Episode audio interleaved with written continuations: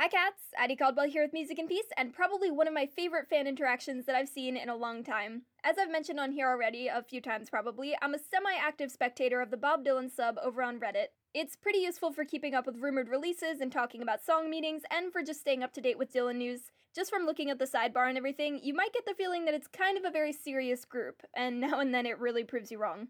One user, Cardboard Google, posted today to ask if anyone knew of any homosexual encounters that Bob Dylan had in his life.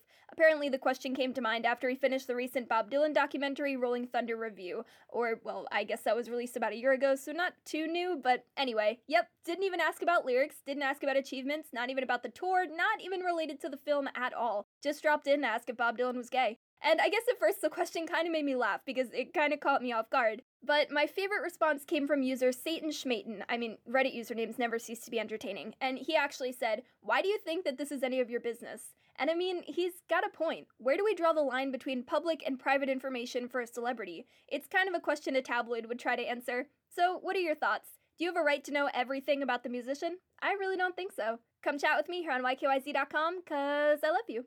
Bye, cats.